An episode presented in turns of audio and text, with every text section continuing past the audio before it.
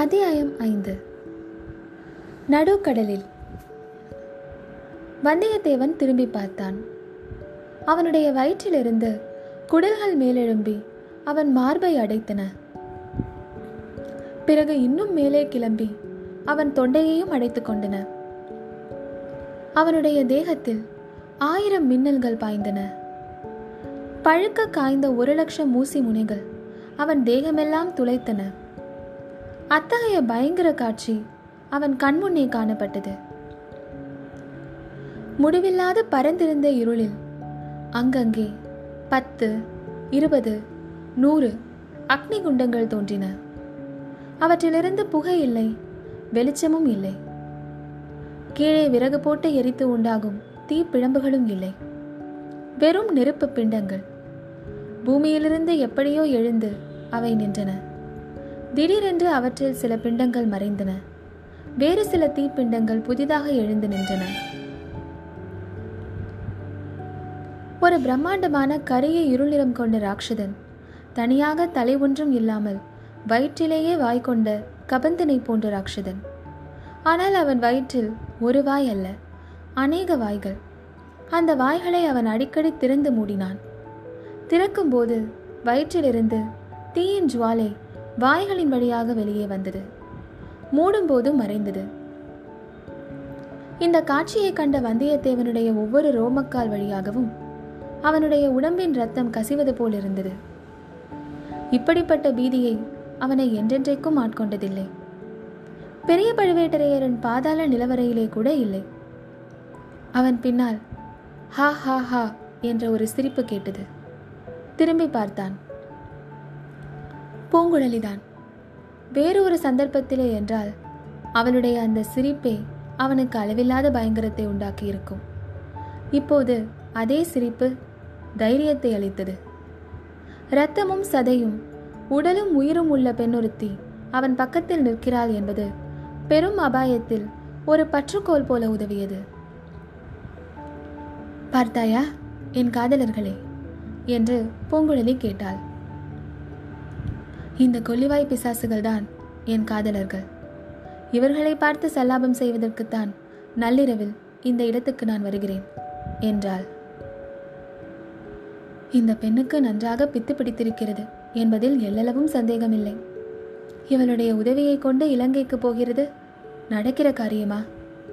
இவ்வாறு வந்தியத்தேவன் எண்ணினான். அவனுடைய உள் மனதிலிருந்து ஏதோ வேறு ஒரு எண்ணம் வெளிவர போராடிக் கொண்டிருந்தது. அது என்ன? இந்த கொல்லிவாய் பிசாசுகளை பற்றிய ஏதோ ஒரு விஷயம்தான். உன்னுடைய சிநேகிதன் சேர்ந்து நமதனால் இத்தகைய காதலர்களோடு போட்டியிட முடியுமா? என்று பூங்குழலி கூறியது கிணற்றுக்குள்ளே இருந்து வரும் குரலை போல் கேட்டது. ஏனெனில் அவனுடைய உள்ளம் அப்போது எதையோ ஞாபகப்படுத்திக் கொள்ள முயன்று கொண்டிருந்தது.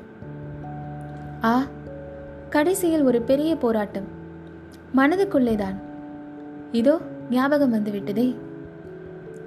கந்தகம் கலந்த பூமி பிரதேசங்களில் தண்ணீர் வெகு காலம் தேங்கி நின்று சதுப்பு நிலமானால் அத்தகைய இடங்களில் இரவில் இம்மாதிரி தோற்றங்கள் ஏற்படும். பூமிக்குள்ளே இருந்து கந்தகம் கலந்த வாயு வெளியில் வரும்போது நெருப்பு பிழம்பு வருவதைப் போல் இருக்கும். சில சமயம் நீடித்து நிற்கும் சில சமயம் குப் குப் என்று தோன்றி மறையும். இந்த இயற்கை தோற்றத்தைக் கண்டு அறியாத மக்கள் பயப்படுவார்கள். கொல்லிவாய் பிசாசு என்று பயங்கர பெயர் கொடுத்து பீதி அடைவார்கள். இப்படி பெரியோர்கள் சொல்லி அவன் கேள்விப்பட்டிருந்தது ஞாபகத்துக்கு வந்தது. பிறகு அவனுடைய அறிவுக்கும் பயத்துக்கும் போர் நடந்தது. அறிவு வெற்றி பெற்றது. ஆனால் அதையெல்லாம் இச்சமயம் இந்த பிரமை பிடித்த பெண்ணிடம் சொல்லி பயனில்லை. எப்படியாவது அவளுக்கு நல்ல வார்த்தை சொல்லி அழைத்து கொண்டு போய்விட வேண்டியதுதான். பெண்ணே உன் காதலர்கள் எங்கும் போய்விட மாட்டார்கள். இங்கேதான் இருப்பார்கள். நாளைக்கும் அவர்களை வந்து பார்க்கலாம் அல்லவா? வீட்டுக்கு போகலாம் வா என்றான். அதற்கு பூங்குழலி மறுமொழி ஒன்றும் சொல்லவில்லை. விம்மி அழத் தொடங்கினாள். இது என்ன தொல்லை? என்று வந்தியத்தேவன் எண்ணினான். பின்னர் சற்று நேரம் சும்மா இருந்தான். பெண்ணே நான் போகலாமா? என்று மீண்டும் கேட்டான். விம்மல் நிற்கவில்லை. வந்தியத்தேவனுக்கு அழுத்து போய்விட்டது. சரி உன் இஷ்டம் போல் செய். எனக்கு தூக்கம் வருகிறது நான் போகிறேன் என்று சொல்லிவிட்டு இறங்கத் தொடங்கினான். பூங்குழலி உடனே விம்மலை நிறுத்தினாள். மேட்டிலிருந்து இறங்க தொடங்கினாள். நாளே பாய்ச்சலில் வந்தியத்தேவனுக்கு முன்னால் கீழே போய் நின்றாள். வந்தியத்தேவன் ஓடிப்போய் அவளை பிடித்தான். இருவரும் கலங்கரை விளக்கை நோக்கி நடக்கத் தொடங்கினார்கள். இந்த பித்து பிடித்த பெண்ணை நம்பி படகில் ஏறுவதா? கடலை கடப்பதா? இருந்தாலும் வேறு வழி இல்லை என்று தெரிகிறதே.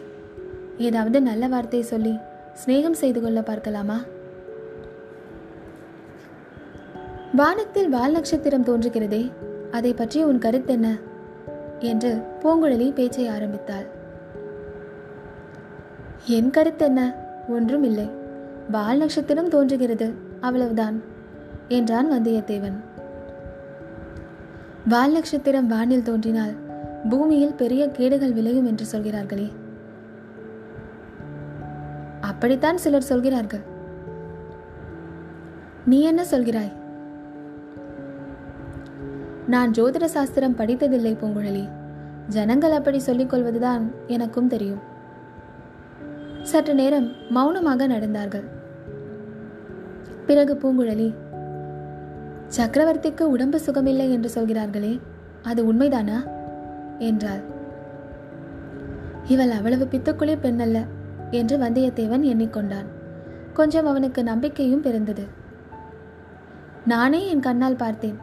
சக்கரவர்த்தி படுத்த படுக்கையாக கிடக்கிறார். இரண்டு கால்களிலும் உணர்ச்சியே கிடையாது. ஒரு அடி கூட எடுத்து வைக்க முடியாது. அவரை குணப்படுத்த மூலிகை கொண்டு வரத்தானே நான் வந்திருக்கிறேன். பெண்ணே எனக்கு நீ ஒரு உதவி செய்வாயா? என்று கேட்டான். அதற்கு மறுமொழி சொல்லாமல் சக்கரவர்த்தி அதிக நாள் உயிரோடு இருக்க மாட்டார். சீக்கிரத்தில் இறந்து போய்விடுவார் என்று சொல்கிறார்களே அது உண்மையா? என்று கேட்டாள் பூங்குழலி. நீ இச்சமயம் உதவி செய்யாவிட்டால் அப்படி நடந்தாலும் நடந்துவிடும். இலங்கையில் ஒரு அபூர்வ சஞ்சீவி மூலிகை இருக்கிறதாம். அதை கொண்டு வந்தால் சக்கரவர்த்தி பிழைத்துக் கொள்வார். நீ படகு தள்ளிக்கொண்டு இலங்கைக்கு வருகிறாயா? சக்கரவர்த்தி ஒருவேளை இறந்து போனால் அடுத்தபடி யார் பட்டத்துக்கு வருவார்கள்? என்று சம்பந்தமில்லாமல் பூங்குழலி கேட்டது. வந்தியத்தேவனை தூக்கி வாரி போட்டது.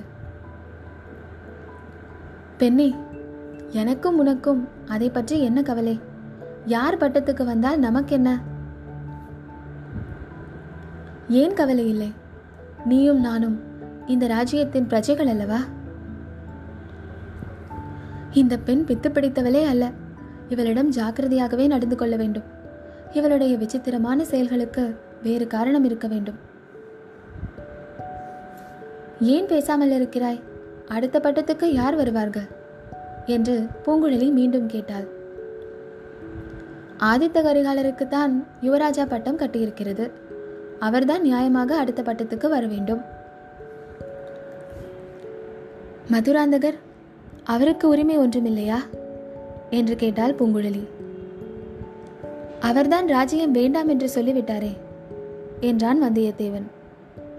முன்பு அப்படி சொன்னார் இப்போது ராஜ்யம் வேண்டும் என்று சொல்கிறாராமே. அவர் சொன்னால் போதுமா பிரஜைகள் எல்லோரும் ஒப்புக்கொள்ள வேண்டாமா? பெரிய மனிதர்கள் பலர் அவர் கட்சியில் இருக்கிறார்களாமே. அப்படித்தான் நானும் கேள்விப்பட்டேன். இவ்வளவும் உன் காது வரையில் வந்து எட்டியிருப்பதை நினைத்தால் எனக்கு மிகவும் ஆச்சரியமாக இருக்கிறது. சுந்தர சோழர் திடீரென்று இறந்து போனால் என்ன ஆகும்? தேசமெல்லாம் பெரும் குழப்பமாகிவிடும்.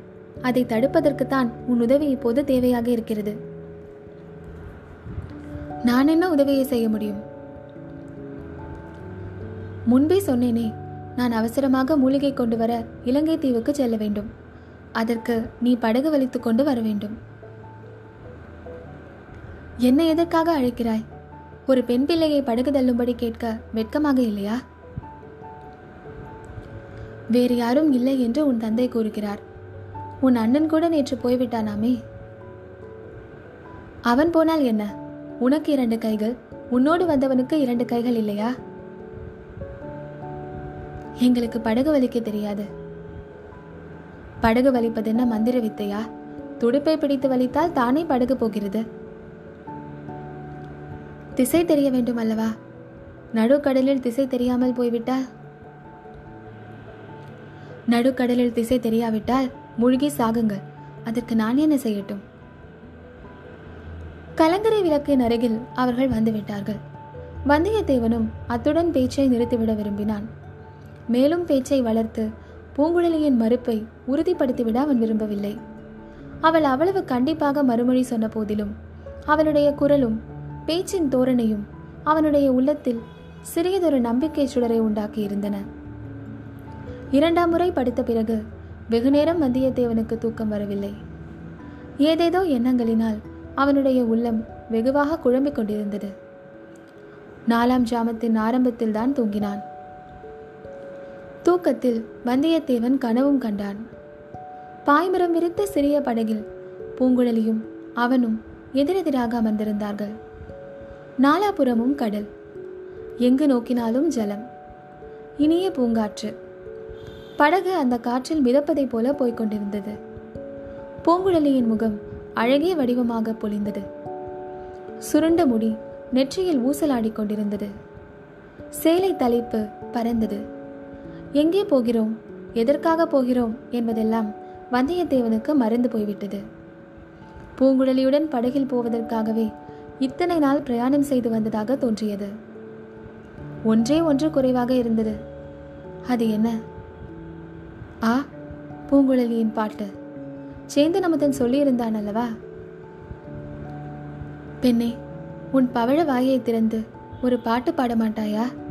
என்றான் வந்தியத்தேவன். என்ன சொன்னாய்? என்று பூங்குழலி புன்னகையுடன் கேட்டாள். ஆஹா அந்த புன்னகை ஏழுலகமும் பெறாதா? உன் கனிவாயை திறந்து ஒரு கீதம் இசைக்க மாட்டாயா என்றேன். கீதம் இசைத்தால் எனக்கு என்ன தருவாய்? உன் அருகில் வந்து உன் அழகிய கன்னத்தில் பூங்குழலி உடனே தன் மடியிலிருந்து ஒரு கூறிய கத்தியை எடுத்துக்கொண்டாள் கத்தி பிடித்த கையை ஓங்கினாள். இதோ பார் அந்த பாய்மரத்துக்கு அப்பால் ஒரு அணுவளவு நீ வந்தாலும் உன்னை இந்த கத்தியால் குத்தி விடுவேன் கடல் மீன்கள் மிக பசியோடு இருக்கின்றன. என்றாள்.